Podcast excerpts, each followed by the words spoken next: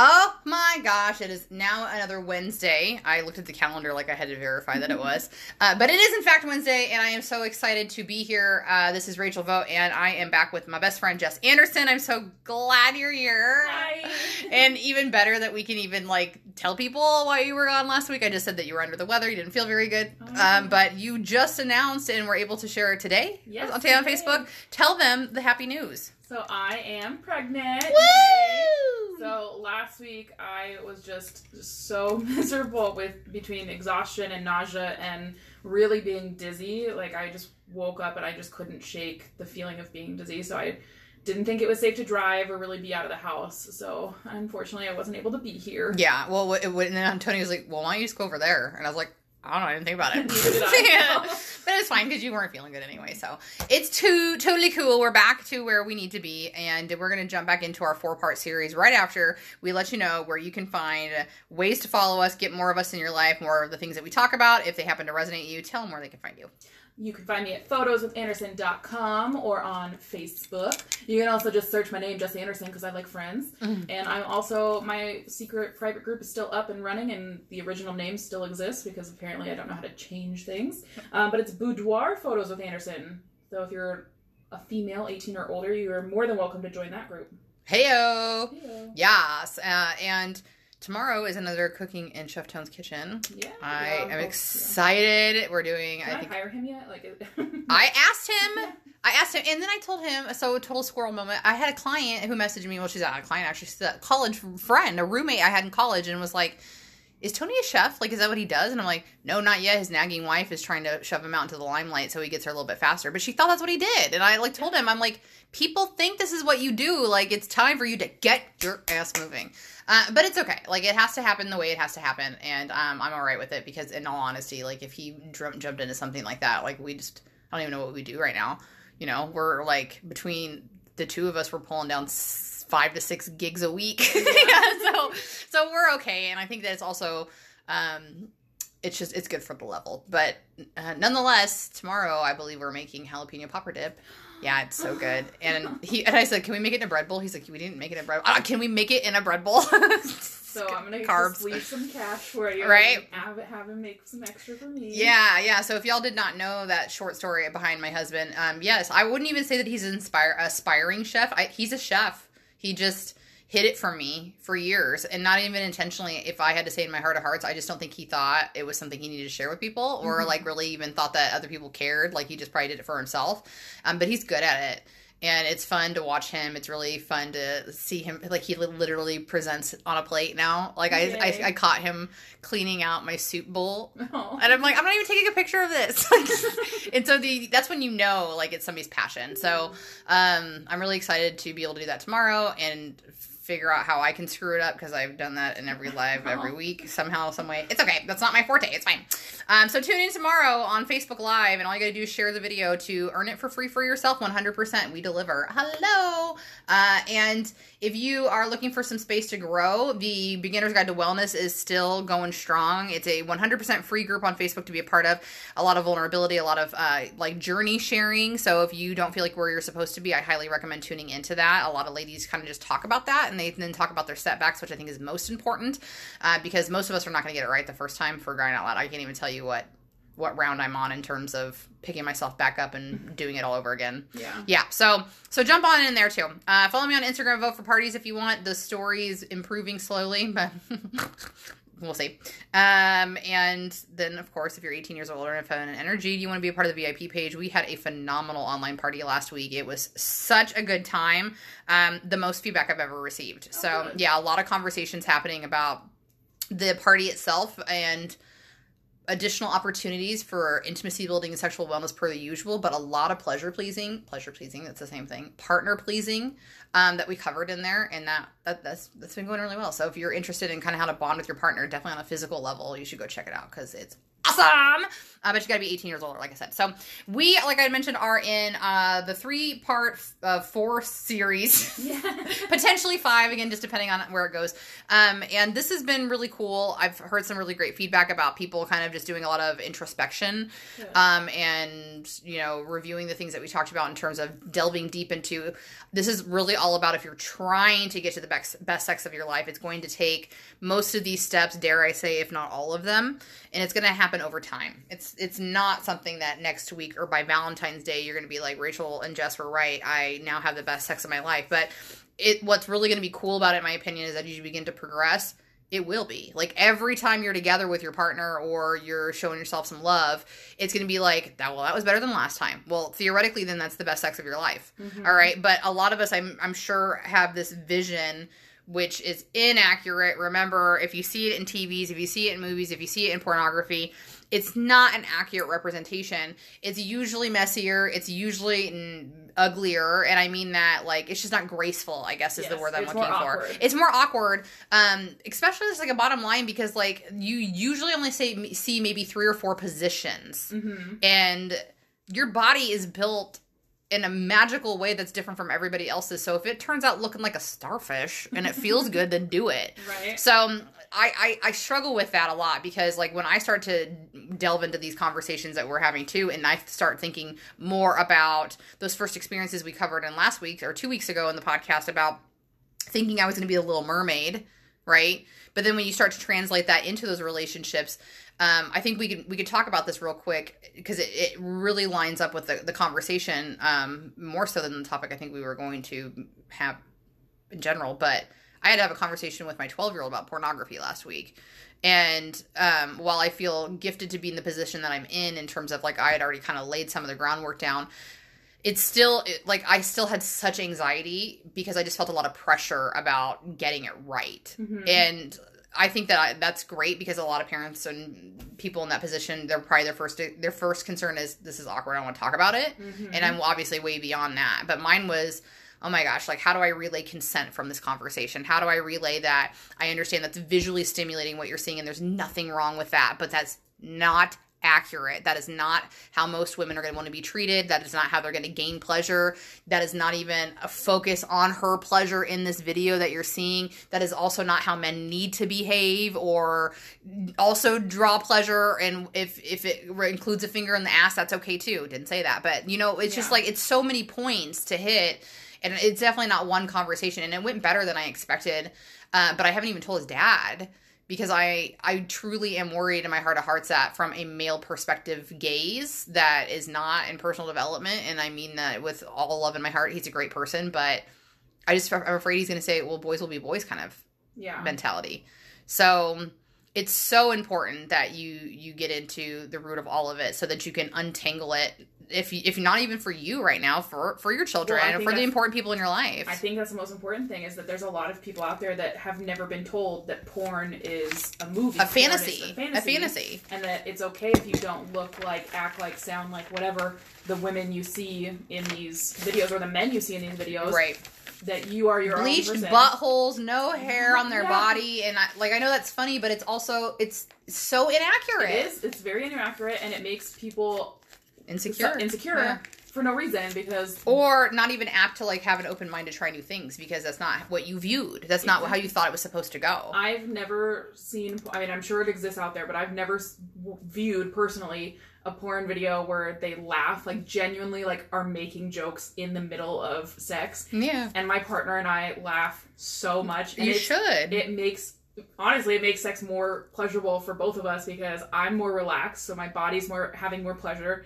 And if and you get- bond. if you want to get down to the science of things, my vagina muscles spasm Tighten. when I laugh. It tickles stomach. It tickles stomach. So he enjoys making me laugh. So it's, it's incentive for him Mhm. to make me laugh during sex, which because he knows that he'll enjoy it, he knows that I'll enjoy it, Right. and it, it bonds us. So- Well, yeah, and then on a quantum physics level, it is in the cas- classification of joy, which is the highest vibration Yeah. uh, that you can feel. So it's all tied together. Um, but you know, since we started this particular series too, um, without delving so much into my personal life and keeping the boundaries of my partner, like I paid attention more because you know next week's conversation, what I really wanted that to be about, if we got there, was so what do you do now? Now that you have all the tools like what do you actually do in the moment to elevate the experience? And when it comes to what you're talking about like that's exactly right. Like what i was p- noticing is that my body was incredibly tense at times Mm-hmm. that it didn't need to be. Yeah. like my partner like we back on the first podcast like my partner might have been like touching my back of all places and like i could feel my pelvis tighten up like because i'm like don't go anywhere near my pelvis it's like six feet away rachel. Like what are you freaking out about? And my partner doesn't know because i'm not i'm not saying this but in- in the moment it's because i wasn't aware. I wasn't aware that that was a feeling that i was like that's too close to an area that i'm not comfortable with so i'm going to tense my entire body and withdraw so um yeah and what you said about like so the porn thing yes like i think that it's to me it was clear that it's a movie like when i Mhm. watched it but it was not clear to me that it was a, a fantasy Yes, which is the difference that's the total difference is that's why it's inaccurate I agree. inaccurate Yeah. Yeah. It's just it's I am thankful that my fiance's stepson has has a biological dad, full-time dad in his life, so Mhm. hopefully they'll have that conversation with him because I'm I'm still learning about how to talk to kids about sex. I'm still learning about sex in general like Right. like well I'll always be learning, but I I'm I'm grateful that I have a few more years until my stepkids will be at the age where we have to have those in-depth talks. That Right. We, we talk about consent, we talk about privacy, we Yeah. talk about body parts, we talk about all of those things, and we call them by their names, penis, vagina, all of those things. But we have not breached the subject of porn yet because it hasn't come up. Like it, it- yeah but i'm gonna i'll challenge you as a parent to think about like what they're watching and what they see in general because they still see sex in tv and they still see sex in movies even if it's like much more mildly simulated they do. Yeah. and you're right. Yeah, and and then that, that's why it ties so much deeper because then it's just about relationships. It's like they see relationships constantly in, in everything they watch, they read, whatever. Like you know, and do I really want my son thinking like Batman is like the ideal husband? No, no, yeah, absolutely not. And, but I also know that we have a leg up because that was part of my conversation. Is like I know you don't want to talk about your mom and sex and things like that, but I need you to pay attention to my relationship with my husband, and that is more of a realistic venture of what you should strive for in a relationship and the other stuff will start to fall more naturally but every person's going to be different. So oh, just don't treat your girlfriend like a douchebag please. Like that is just i don't want you don't do it okay? So um what what we'll segue into now is like talking about actual relationships and what i really want what i'm, I'm kind of excited to talk about is just how much uh, of a pissant that I was, an asshat. Like I'll just keep going off with these words because that's how I feel about the way that I was in relationships. And there's one relationship in particular that I was the worst in. But I mean, I would say that until Tony, and then even until like the last two years, I've never been a good partner. Never been a good partner, ever. Shitty. But you're so much. You're such a better person now. So Yeah, right. Which is why I think I can openly talk about it because Yes. even even in 2018, Rachel, before I knew I was a, not a nice person in relationships, but I didn't care, and it wasn't even about disregard for the other person's feelings because I did. Like I like as I shared with you before, there was some stuff that I'm not ready to talk about, but I also didn't share it with the person like this is so hard to like tiptoe around like let's say like like when when somebody cheats right um and they they grapple with do i tell the person or not right like whether you're together or whatever i never like if you I never think that you should tell people if you cheat. I don't. I don't. I don't think you should tell them if you're together. I don't think that you should tell them if you're ever apart because I believe that it's only letting you off off the hook. It's your guilt that you're trying to get past, and it's not that I think that you should punish yourself by living with it forever. But I've just the things that I've made mistakes in in my relationships in the past. I've forgiven myself because I wasn't the right person at the time, and because of what you said, I will. I won't replicate that in any of my relationships, let alone with the person I'm most intimate with, as my husband.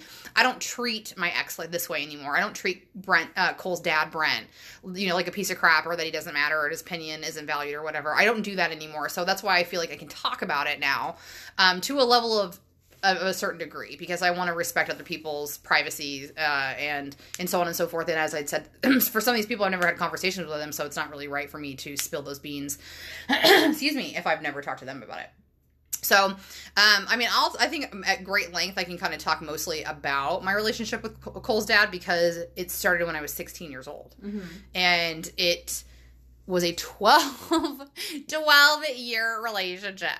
Oh my gosh, I am a serial monogamist, and that is a problem for me. But I think that's really great because I know on the flip side of things, you were very much the opposite. So we have such a great dynamic mm-hmm. in terms of experiences we can talk about. Um, for for myself, like I I can tell I can tell you now that I acted out of a sense of insecurity at such a level in relationships that it's no surprise to me that women wouldn't hug me because if you can think about how I am with people in public that way, opposite sex, how in the F would I be in an intimate relationship? I had full control over everything. Everything. Um, I paid all the bills. I managed the paychecks. I did all the grocery shopping. I drove the car. I drove the car all the time. All the time. So, um, I think that, that I mean that part of that stems from my dad being uh, like such an influential force in my life as a parent. Um, but that was what was modeled for me. Was it the person that has either the most confidence or I don't even want to say capability because again, it's not that Brian was unintelligent. That's not what it is. I think that he was just in a place where he didn't care. Like it was m- much more about apathy than it was control ever. it was just yeah. like whatever, somebody else is gonna do it. I'll just sit on my phone and play my video games while you drive us around town, I suppose, or drive us to Iowa to visit your friends. your friends, by the way.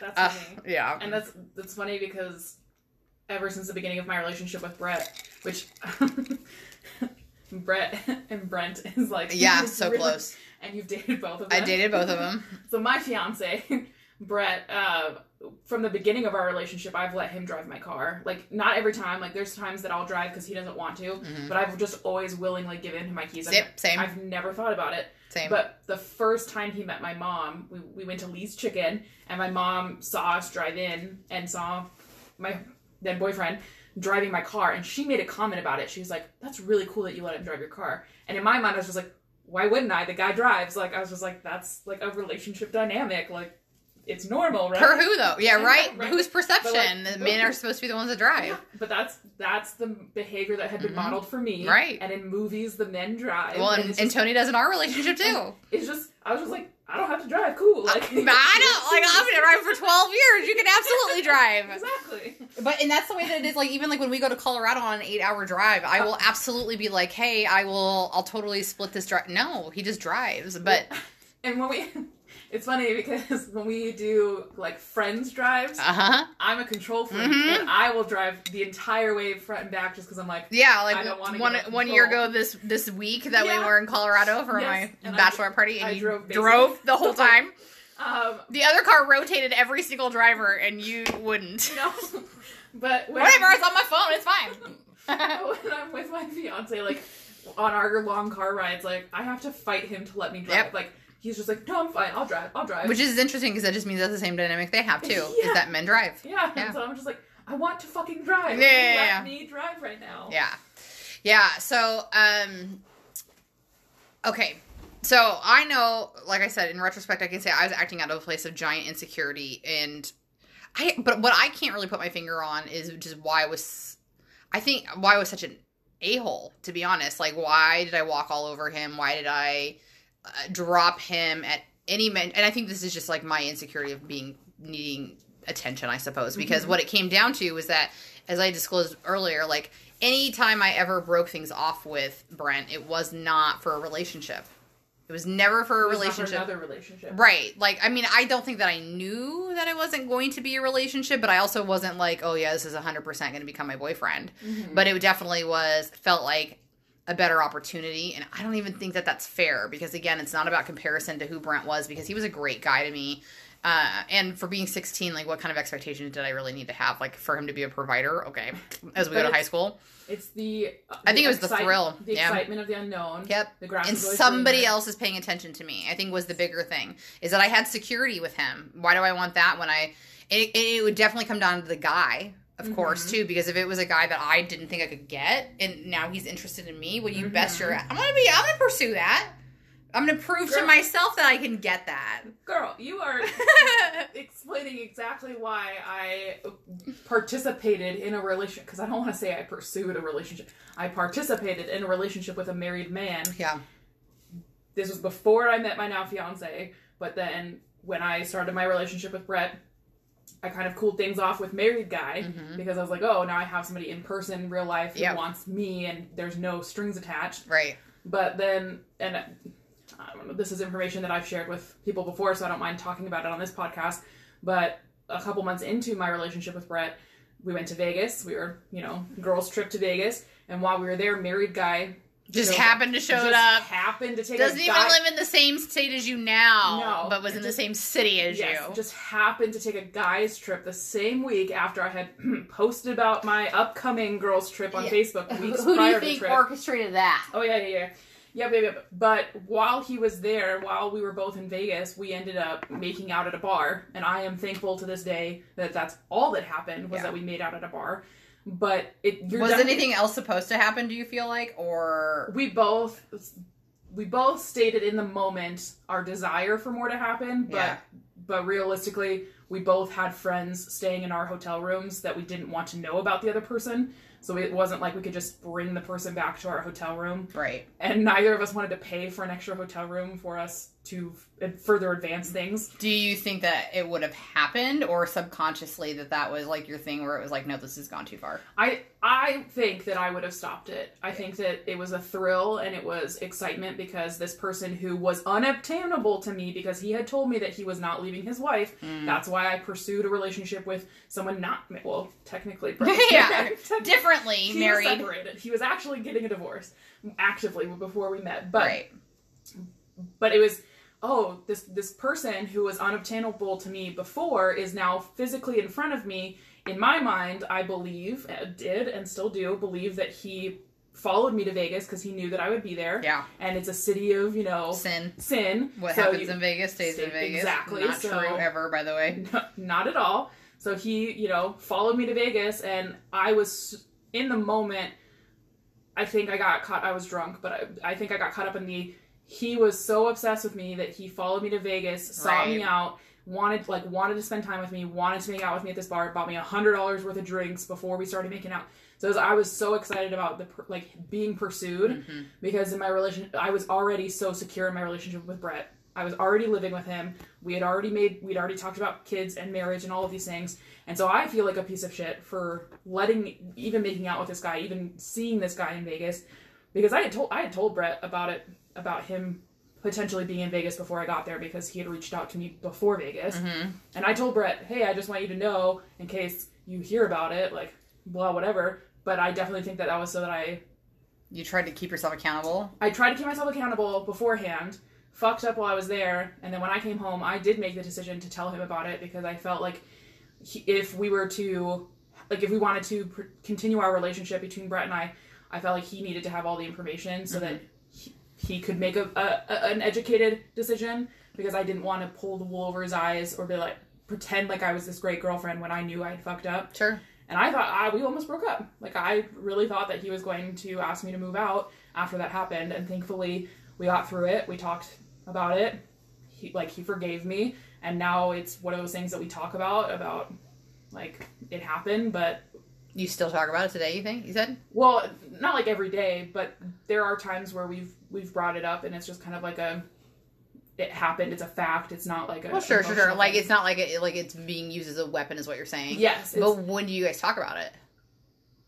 I think it's when we're mainly it's I bring it up when he is talking crap about other people, Oh. and and I'm just like, Hey, well, I, I'm not everybody's perfect. yeah, like Oh. well, like you know, don't forget, like you're. But I think that's kind of cool because, like I said, you know, like in my opinion, that's my opinion. Is like I don't think people should tell, but like what you say makes sense, and it makes sense to you, and the fact that it, it would be so different, of course, if Brett was the one that was bringing it up and using it against you. But for you to be like, hey, dude, everybody f's up. I think Yeah. that's pretty cool. Well, and it's it's made our communication stronger in our relationship. I feel like because I feel like I if he forgave me for something like that, Mm-hmm. He's not. I know even though I have anxiety about stupid things like I forgot to do the dishes or something. I know he's not going to leave me because of those things. And I know that I can be honest with him and be like, hey, I'm having anxiety about the dishes or I'm having anxiety about this, and he's not going to judge me so harshly because in my mind it's like, what kind of person will forgive? You making out with a, your ex at a bar in Vegas, but you won't forgive me for forgetting to take the Yeah, out. Kind of yeah, thing. yeah. So, in in my situation with my my partner, my boyfriend at the time, like it worked out to tell him. Yeah, yeah. And he and I think it, it as much as it hurt him, it did. Like it, it hurt for a couple weeks. We like we we struggled and he he didn't talk to me for like a week. We lived together and he didn't talk to me for a week. And I cried that whole time. Yeah, yeah. Um, but it, it's one of those things that now I feel like he can trust me even more. Yeah. Because I didn't. It, I told because him. you were forthright and it didn't, Yeah. it didn't come to something where you had he had to confront you. Yes, you just came was- clean. It was within 48 hours of the act even happening Yeah. that I was already back in Lincoln and I had decided to tell him so that he had all the information right away and he could decide what he wanted to because because I felt guilty. Yeah. I, I knew I fucked up. I knew that I needed to take ownership of my actions. But it, yeah, I'm sorry. That was like a long No, but I think about that that was really powerful because it's two completely different perspectives, and like, and it gets me thinking like in the moment because I'm like, and this is gonna sound kind of asinine and ego, like like I have zero, I have zero doubt that I because I've never had any interest in another man since I've been with Tony, which I think is just really powerful validation for me because that's where I came from Mhm. was always seeking somebody else, you know, um, and so I get I get that sense of security from him. So I have had legitimately zero temptation ever, and that's so powerful for me because one of the people that led me to leaving Brent at, at, for a fling got a hold of me shortly after I was in my new relationship. And I don't think he honestly knew that I was with somebody. But it was definitely like I, he was so unhappy in his marriage. Mhm. It was like the woman he started dating right after he had this fling with me. So of Mhm. course it was like it was close to my heart kind of thing. And he literally was just like something stupid like, "Oh, we should go to the lake and go swimming again at late at night like we used to." I'm like, "Rah, rah, rah, rah." "Okay, that's Mhm. stupid."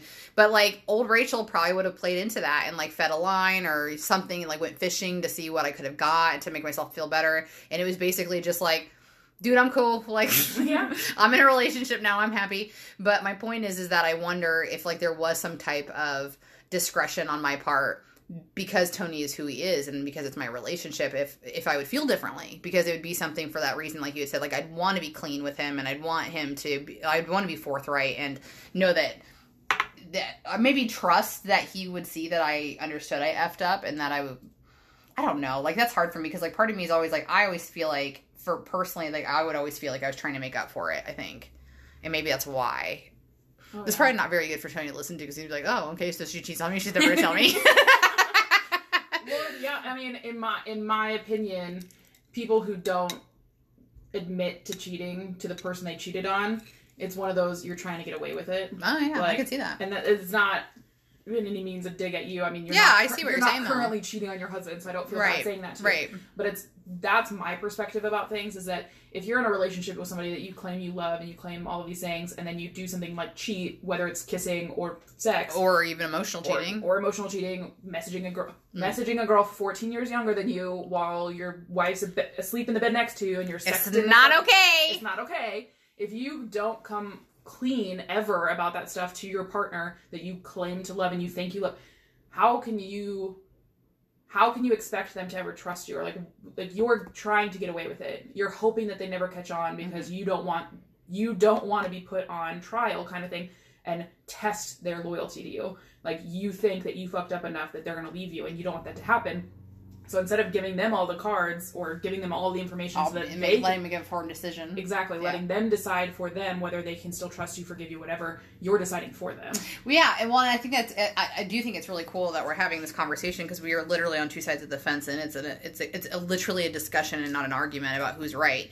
Um, because we're both right. It's Yeah. what works for us, and, and I see exactly what you're saying. Because I I would say I would tend to agree more if it's something that is ongoing. Yeah. Yeah, but if it was like a one time, which is so funny because yours was a one time thing, and I'm like, But- so why would you need to tell? But I get it. Like Yeah. it makes sense. Mine was a one time thing making out of the bar, but that was a relationship where that was attached to the whole thing before. Exactly. Yeah. And I had told Brett, hey, I got word that this guy that I I told Brett about married guy on our first date, and I told him that that was my baggage and that was the re- quote unquote relationship I was coming out of, and that's why I had a lot of insecurities about relationships and stuff. yeah.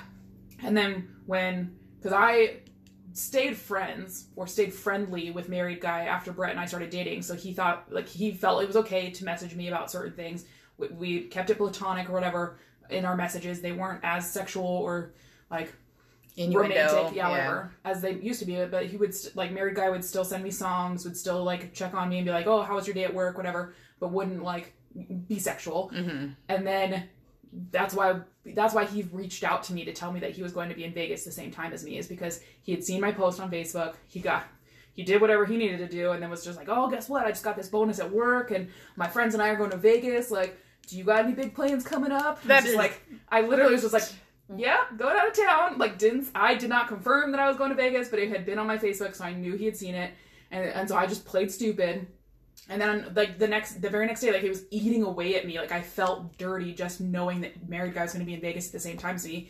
So I sat down with Brett before I left and I was just like, Hey, I just want you to know that guy I told you about before, you know, we've still been friends, we've still been on Facebook, like it's all like here you can read all of our messages. I was mm-hmm. like, he said that he's gonna be in Vegas at the same time as me, so I don't want you to find out about it later on and think that I'm trying to hide things. Like I didn't invite him to Vegas, I don't want him in Vegas, like I don't have plans to see him. Then when we were in Vegas, there was a lot of drama on that trip between the girls that I was with, and I was feeling very stressed out. And the mm-hmm. only other person in the world that I knew happened to be in Vegas at the same time was married guy. So when he messaged me to see if I wanted to get together to have drinks, I said, "Fuck yeah, let's do it!" Like I need to get out of this situation. Yeah. And then I got myself into a worse situation. Yeah. But so yeah, that's why I like almost immediately I came home because I was like, I I felt guilty enough about the relationship in general to mention it before the trip to my boyfriend, and then fucked up on the trip. So I f- felt more than guilty. I was sick for like two days after that trip. Mostly because I think I had alcohol poisoning from, from all the drinks that Harry guy gave me right before I left Vegas. But I was physically ill for a few days and then and ended up telling Brett right away, which did not help my physical Yeah. condition Yeah. But yeah like it, it's it's not something that i want to pretend never happened. It's not something i'm proud of. Right. I, I don't talk about it because i've talked about it with a lot of women. Like I, i've i think it's because people have this perception of me and who i am because i don't flaunt my flaws publicly or whatever. But individually if we're having a conversation and you admit to me that you fucked up or you did something that you're not proud of i'm like girl listen I've fucked up in my life. I've fucked up in my relationship. You can come back from these things. You can decide now that those behaviors in the past are not what you want to do moving forward. And it doesn't make you. I mean, it makes you a better person, in my opinion, to be able to do that now. yeah, it, it doesn't matter if it's five minutes after whatever bad thing happened or if it's five years. If you decide that that's not who you want to be anymore, you Yep. can change the rest of your life Yep. by deciding that that's not what you want for your life. So I I openly admit to it. I I struggle with the do you tell the person's spouse like if you are the Oh, third like you, party, like would you have told his wife? yeah Yeah. and it's it's to the point now because I have been very point blank with him of we were never friends. Do not contact me. I don't want I don't want messages from you. I've blocked him on things again. Um, the, it's come to the point now where if he reaches out to me in any capacity again, I will reach out to his wife to let him know because if I was married to somebody that was doing that, even after the person told them to leave them the f alone, it, there's a problem. Like I think that his wife deserves to have all the cards and all of the knowledge because I wouldn't want to be married to that and not know about it. Like if she if she gets all the information and she decides that she can Yeah. forgive him, That's her decision. awesome. I'll I'll support your relationship. You're a better person than I am. But it's one of those. I re- I feel so guilty about it in my own relationship. I'm now feeling guilty about it because of their relationship. Because I was at their wedding. I don't know if you heard that, but she said she was at their wedding. I was at their wedding when they got married. this relationship between him and I started years after they got married. Um, but I was at their I was a guest at their wedding. Like I know her. She's a nice person, so I feel shitty that I was involved in that. Yeah, that's so hard though because they all. I mean, she has her own thing, he's got his own thing, and she might have zero idea, but she might know exactly. Yeah. You know, so it's just like you just don't know. She might be doing it too. Like it She might, might be doing it it too. might be an open relationship, but, but he never stated that. So Yeah, you just don't know. Yeah, I know. From what I what I hear, I doubt it too. Um, yeah, so I think that was maybe like that's a good segue to, to to kind of focus on is that that's the biggest picture about it is that it's never wrong to readjust and course correct, and I think that that's part of it. But but the bigger problem is is that people just don't know any better, so they just keep coasting along in their behaviors, they keep coasting along in their triggers, or pain cycles.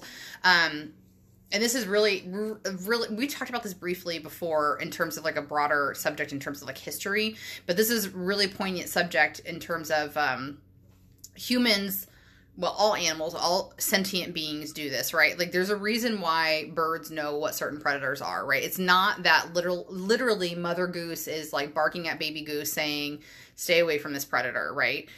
Yes some of it's instinctual but other parts of it is just memory cells that pass on from baby to baby to baby to, to whatever. Mhm. and it's the same thing within human species. But our problem is is that we do this with fearful things. We do this with scary things. And when it's when it's traumatic we have zero doubt that it happened to us. Zero doubt. But if something is almost too good to be true that's literally the phrase we say right? Like oh this is too beautiful. Whatever. Whatever you want to wrap that around in so it's so much for some reason we are drawn to the negative experience with such a higher capacity in terms of attaching itself to our soul and your Mhm. whatever you want to call that part, right? But when babies are born, right? What I mean, it's not just genetics that are passed on through placenta. It is the experience of mother while she's pregnant. It's experience with mother's spouse or potential partner during that time as well. It's environmental, of course, but you you have got to be crazy if you're going to sit here and tell me that you don't think it's more than one factor. Like it used to Oh, just be about nutrition, how is baby eating, which is what are you eating? It's it's and especially after having kids a decade apart in completely different relationships and completely different seasons in my life, you cannot convince me otherwise that it does not impact the, how the baby's baked. Oh yeah, Yeah. I 100% agree because, and it's funny because I just came from an OB appointment this morning and told my doctor about some anxiety I was having, and I've had anxiety before in my life, but now being pregnant, when I feel anxiety, I like I feel it for much longer. Like the effects, the physical effects, are lingering because, and I believe it's because I have a second being inside of me. So it's I'm not the only one feeling it. It is my child feeling that anxiety too. But then on the flip side, the good stuff, like I feel that stronger too. So it's you know the baby. Oh yeah, yeah, yeah. You know whether it's sex or it's just happy feelings. Or this is why you smell more, your food tastes better. It's just it's enhanced because I'm feeling it, tasting it, whatever, smelling it for 2 Mhm. and not just one. Mhm. But my doctor told me that like basically prescribed me to stay away from a certain person in my life because they're causing me too much anxiety, and she says that, that that's just not healthy for the baby. Yeah.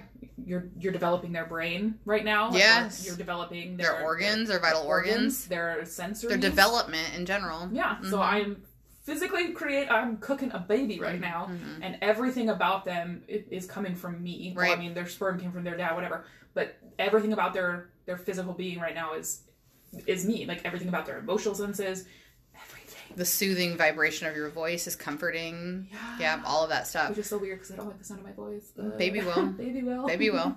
Um, and he'll know exactly who you are, which is just crazy. But um, but that's the important part about it. Is like we. The thing that confuses me is that like uh, uh, I don't care what you believe, but like where Rachel's at is like this is just a skin vessel. This is a skin vessel. The thing that we don't understand between where the mind meets the body meets the soul. Nobody can explain it yet. Mhm. Nobody knows what it is. And if you're not at a level of development where you accept all three, this is like lost on you and you just think that it's woohoo and witchcraft. I don't care. But the being never dies. The body does. Just like cells die, just like a tree dies, but the energy behind that thing always exists. So for most like on a logical sense for most things that's going to be reincarnated in something right? I don't understand how we've we, we have gotten so many new things you Mhm. know like everybody's reincarnating but we got so many new souls and bodies like because we're overpopulated. But how in the world are we getting stuck in the pain cycle? How are we so hyper focused on like all we like we we've got such a great thing in terms of building on everything we've ever learned in the past. That's how we have buildings this is how we have efficiencies this is how we have modern plumbing right? It's all of that stuff but on the other same flip side like that's how we discovered atoms which we learned how to split which created the atom bomb Mhm. how how do we do those both of those things and how do we get attached so much more to the negative how is it that that's so much more powerful for people to live in that to bring up wars from four decades ago that literally states in the united states still fight about Mhm. right? And you don't even want to get it on the global level of that. But how does that happen?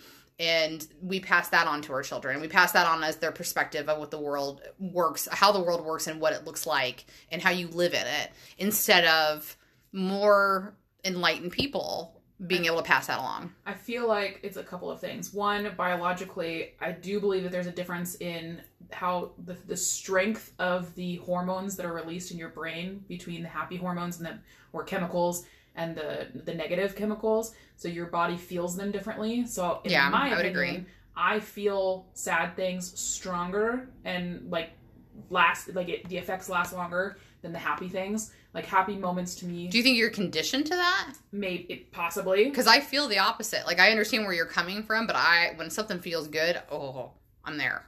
Like I'll I'll Yeah. find that. I'll I'm- replicate that. I think it could totally be condi- a conditional Okay. thing. All But, right. Keep going. but it's one of those that if you're not aware of it, how do you change it kind of things. Um, Because that's your normal. because that's your normal. But it's also the amount of energy, in my opinion, the amount of energy it takes to be in the negative versus be in the positive. In my opinion, if you are in the negative, it takes more energy to get out and to get to the Yeah, positive. yeah, yeah. Once you're in the positive, it it takes equal amount to, to stay versus to go back to negative. So it's you have a 50-50 chance of staying or going. hmm But when you're in the negative, it's like a climb. Like it takes more to climb up the ladder than it does to just hold on Descend to the the mountain. Yeah, Yeah. yeah. So to me, it's, it- it's energy. That makes sense. And I'm lazy, so when I'm in the negative, it takes me a long a longer time to get out of the negative to the positive. Versus when I'm in the positive, I can drop like that because it's easier Downhill. to go down Yeah. than it is to climb up. Yeah, that does make a lot of sense.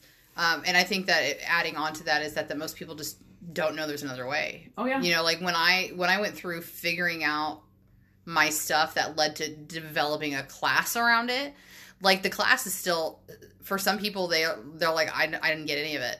Like I didn't understand it. And that's hard. It's not hard for me to like understand like how how could you not get it because when I took the class, it part of it was that way too. It was like like I don't even understand what she's talking about. What do you mean there's two worlds? Like there's no two worlds. There's this world that I friggin' live in. Mm-hmm. So I get that, but that that just shows you like, and and that was within two years that I took a class that was similar to the one that inspired me to create the one that I have. So two years, and that was all by myself trying to figure that stuff out. So um, if you don't know there's another way, you don't know there's another way. Oh, yeah. And I could, I promise you, like, I'm like. I, I can't promise you like on a large scale, but on a personal scale, like when I I talked to Tony about being like in a corporate job because he was like um like a general manager type. I'd never been that high in a company. Like I've always just been a representative. So I would suspect that they probably dump more personal development into you as you become a leader hmm and he would talk to me about some like things that were required for him to take in courses and things like that but when you are when you're directed by somebody else to do it especially for somebody else's business i don't know that it really resonates with you the same as when you seek it out because you're going through a quarter life crisis because you're seeing it through a different lens. yeah If- yeah If you have to do it for a job, you're you're looking at everything they say through how does this help me at work? How does this help me at work? You're not thinking how does this help me at home so that I'm happy so that when I go to work I'm still happy. Like Yeah, well, and but the, the ironic thing is, is that I sought out personal development for business, Mm-hmm. And it wasn't even personal development for me. It was just leaders leadership training is what it was for me. And so, like, I just I find it ironic because even even the the first things I started with was how to win friends and influence people. There was also keynote speakers at you know. Uh, business training classes that I was taking.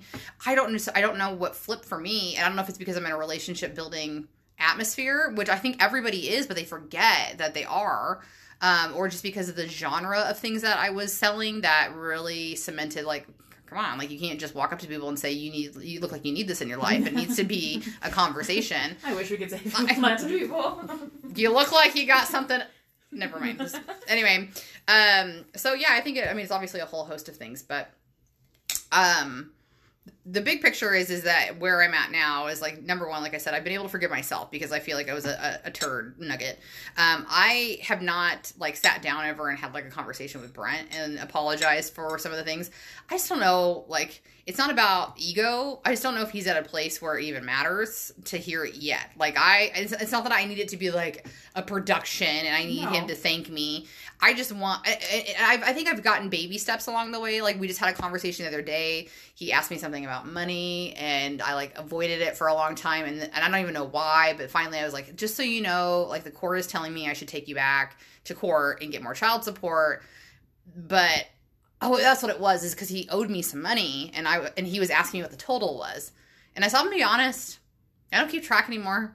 And he's like what do you mean you don't keep track? And i'm like it's just not worth it to me. Like li- where we were a couple of years ago was i just felt like i was fighting tooth and nail to have a conversation with you about what i felt like i was owed and justified and i was tired of it. I was tired of it. I was like i know that we're at a place where we can just talk about what cole needs and we get there. And it might not be 100% financially equal but that's not worth it to me anymore. So just so you know i don't know how much money you owe me. And if you want to pay me you're gonna have to figure it out yourself because i'm over it. Um, and you know that was that was huge. It was huge but that's what it is. Like those are the, like when I said all that, he was just kind of like, okay. But you put it out there. Yeah, the it's like baby steps. It's the baby steps. Yeah. And something that I coached Brett, my fiance, on was when he, I mean, this was a couple months ago and now it's kind of gone downhill again, but with his relationship with his ex wife, um, she kept saying things about communication. Like, he, you suck at communication. You need to do better at communication. And he's like, I am communicating. You suck at communicating. And I- me, the third party, I was just like, okay, your ex-wife is speaking Chinese, you're speaking English, there's a disconnect. You need like how you communicate is not how she communicates. It's kind of like love languages. You have to figure out what works best for the other person. So you getting frustrated because you don't think she's communicating with you doesn't solve anything. You have to tell her I need this from you. I need X, Y, or Z. When you reach out to me about whatever with the kids, I need it laid out to me in this way so that I understand it. I need you to recognize that there is a disconnect here and that you may be sh- telling me what you think you need to, but I'm not getting what I and need. that's the important thing right there. Is Yeah. I'm not saying what you're telling me is wrong. Yes. I'm just saying I'm not grasping it. I'm not I'm not getting what you're intending, so we need to to work on what the other person needs. And he went to pick up the kids, or I think he pick them up or drop them off one day. Um, and he went in there and he apologized. He just was like, "Hey, I just want to let you know that you you know you've been telling me for years that we that I suck at communicating, and I just shut down because I felt like I was trying, and then it, it grew resentment because you didn't see that I was trying. And he's like, I finally understand now that I wasn't communicating the way you needed me to, and that's where the disconnect was. So I'm gonna do I'm gonna do my best to help communicate the way you need or the way that you understand, so that we're on the same page about things. Mm-hmm. And that was all he left it. He didn't give examples. He didn't like like make it a drawn not out tit thing. for tat, He literally was just like, I apologize. There is he acknowledged and I'm gonna do better going forward. he acknowledged that there was a disconnect. He acknowledged that what she was saying was not wrong and that he had a negative reaction to it. Like he owned up to his behaviors and then said, I'm going to do better moving forward. Mm-hmm. We'll, see how that goes. Yeah. Yeah. Yeah. So, um, yeah, I think that's really important is like that reflection on, and this, for a lot of people, I think this is important because it's, it's a current relationship that you're probably in. You know, I talk so much about being, I just feel so incredibly fortunate that I had a space to grow within my relationship and that my husband was so unbelievably patient. I know that we had a large age gap between us in terms of maturity, not even about the, the amount of years on planet Earth. Um, and some days I don't know how he stuck with me as long as he did while he waited for me to grow up. But um, I talked about this yesterday on a live. Like, I just think that people need to get to a place where they realize that whatever your motivation is, like for me, it used to be money. Like everything about money motivated me, and not even to like an exponential agree- degree of success, like in the limelight. It was just about security for me, and um, that was like my my driving force and factor for most things. Now I'm at a place where I mean, I know I need money, and I know that money gives me options, but it's definitely it's it's not the thing that I get up every morning for. The thing that moves me through a crazy hectic day or an uncomfortable situation now is the mental freedom. Mm-hmm. That's that's the the connect for me that I don't think a lot of people understand is that when you talk about depression, you talk about anxiety, you talk about emotional triggers, you talk about pain cycles, when you work through personal development and when you dig through this stuff that is it. Like when when people say oh my gosh like how could you be so positive? Like i number one like you had said earlier is like we're not trying to promote that it's fake book. I genuinely from my heart can tell you that the stuff that i post on facebook it's 100% like i don't make up anything for the sake of a like it and, and it's balanced out by sharing. Just the other day i talked about anxiety. The day before i talked about depression. I've talked about my slip ups in business. I've talked about you know uh, taking a couple days to disconnect which is is not something i ever feel good about in the moment. Well not in the moment i guess but like at first it takes me some time to decompress and say this is okay for me to do to recharge my batteries. And to to tell my brain while it's happening you need to lay off and not make me feel bad about the 45 incoming messages that are unread right now. Um, and that's really difficult but that's the motivation because now when i wake up it is a positive day every day. I will have bad moments. Everybody's going to have them but i refuse to let it make my entire day bad. And i don't care what i have to do. If it's a conversation that's awkward that i have to have with somebody. I don't care if it's just venting to my husband and trying again tomorrow. I don't care if it's messaging people till 9.30 when i say i had a stomach ache and i'm hiding out in the bathroom just catching up on those extra 15 minutes whatever it is. I don't i don't do that. I'm just kidding. Um whatever it is you know it's that it's the um, um, mental freedom okay? Like the realization of when the trigger of anxiety is beginning. The realization of when the depression is getting closer to home than it should and you're starting to regress back into your old habits. Um any of that stuff i would suppose. The fear the the disillusion of belief the incapability of success whatever it is that screams at the top of its lungs that's so distracting that keeps you where you are it's not there anymore for me. And it, it's not 100% every single day that my tool belt is jam packed full um, but it gets easier it gets better it gets faster to move through it. Mhm. and um, that'll seep into everything. That seeps into your wealth your relationships to your spirituality to your passion and your mental and physical being. Oh yeah. so get there for crying out loud. And all of those areas of your life come back to the bedroom, whether you Oh, yeah. whether you realize it or not. Your stressors or anxieties from any one of those areas or all of those areas follow you everywhere you go. So to think that you can have the best sex of your life while you're, you know, I don't know, I can't think of the word, while you're freaking out about money or while you're stressing out about, you know, your relationship with God or whatever.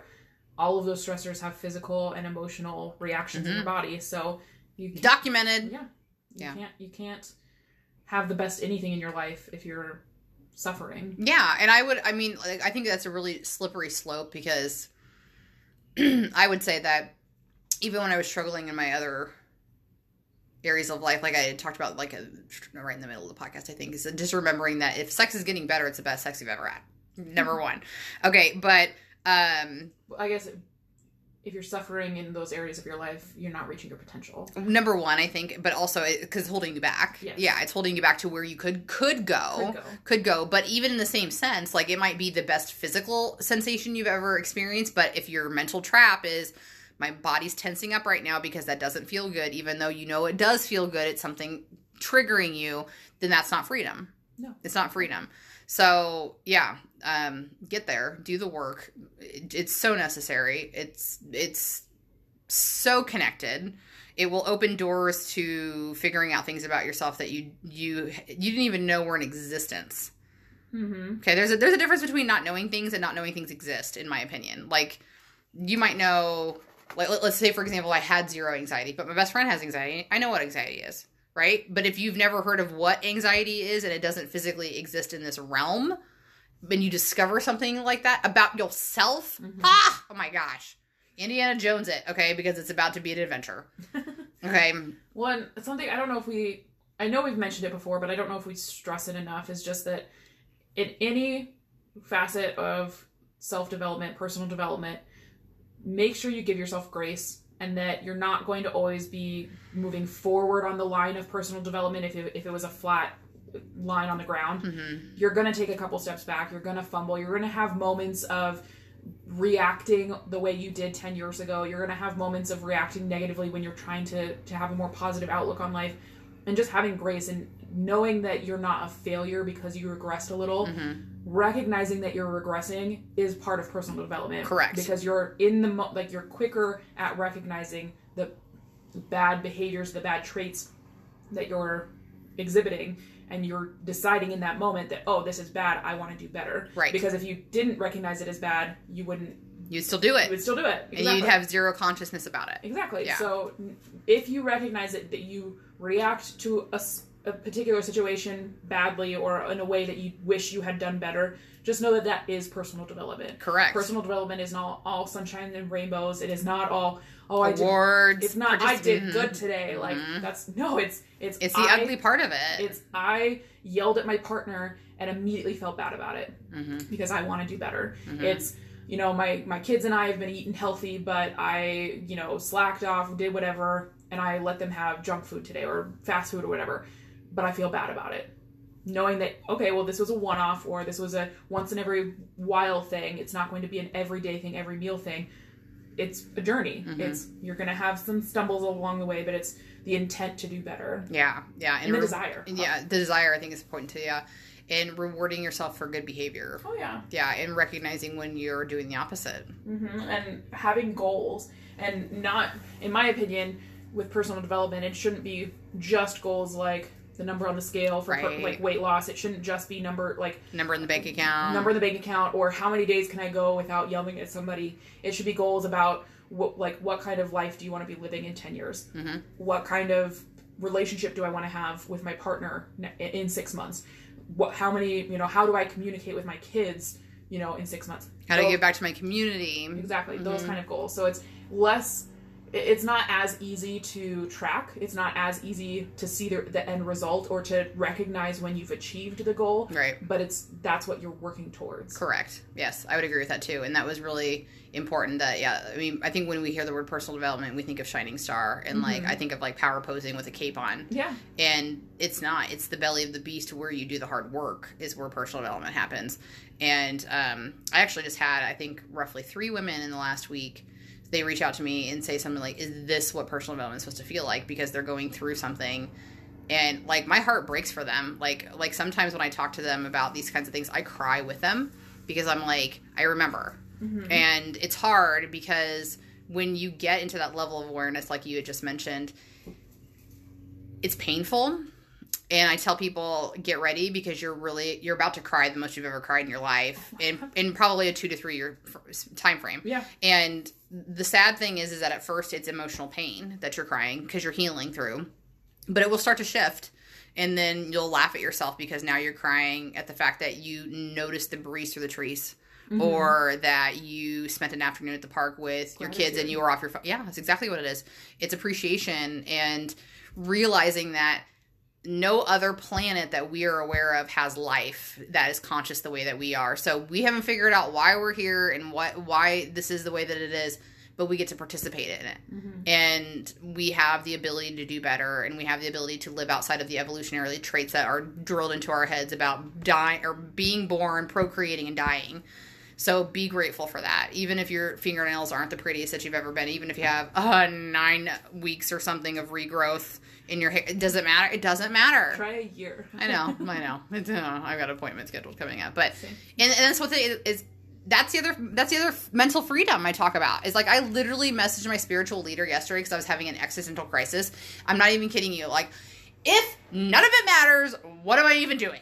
Why am I even busting my ass like on my fourth power hour of the day on my 150th method message? Why am I doing this, Pam? Tell me. You know, it is just like calm down, calm down, because while it doesn't matter, it does matter. That's the the complex beautifulness of the universe is that while nothing makes sense, everything makes sense, and while nothing is connected, everything is connected. you could spend hours trying to dissect it, but it just is the way that it is. And the faster you surrender to it, the the, the faster you get to that mental freedom, in my opinion. So, um, God, it was an off the wall podcast, but it all coincides with everything, to be honest. Um, and so last next week, I think what we want to talk about is try to maybe give you some actual tips and tricks. Now, what do I do now that I understand how I feel about sex? What do I do now that I understand where I want to go with sex? Uh, again, for yourself as well as in hopefully a healthy relationship at some point. So make sure that you tune in next week because we will uh, be drawing up some of that for you. Um, and if you like need some like physical tips, like right now, you just need to go to uh, the private page on Facebook in Rachel's VIP Lounge and watch the video in the announcement section. You can't miss it. I'm wearing a robe. it's pretty awesome. So uh, we're gonna go ahead and wrap up for today, but we are so appreciative of not only everybody that tunes in, but for every share. Of course, as you may remember, this is just some tiny little podcast in the Midwest of Nebraska, and uh, it's not going to go anywhere unless you feel like it connected to you on some level and that you know somebody that will benefit from it. You can get the share from Spotify, you can get it from Apple Podcast, just about anywhere, and just slide into the DMs. But an actual DM they want, okay? So um, we'll be back next week as like as I said, and we'll go ahead and tune out for this evening. So I'm gonna let Anderson tell you one more time where to find her. photoswithanderson.com or on Facebook. My name is Jess Anderson, so find me, friend me. I like friends. Um, you can also go to Boudoir Photos with Anderson if you'd like, if you're 18 and older and a female, and check out that group too. Hey yo! Right, tomorrow we're cooking back in Tone's Kitchen on my personal page. Vote for parties on Instagram. Check out the story. Get into the beginner's guide of wellness. And uh, then, of course, the VIP page too. So, uh, every Monday, by the way, except for Memorial Day weekend, I went out live on Tuesday, there is some really great content popping up. Um, just about everything. So tune in if you want to and share that too. That's pretty cool, cool, cool. Because sharing makes beautiful. Just so in case you didn't know that. Okay. All right. Well, thanks again for tuning in. We appreciate you. We love you. Stay happy. Stay healthy, and wash your hands. Okay. Bye bye.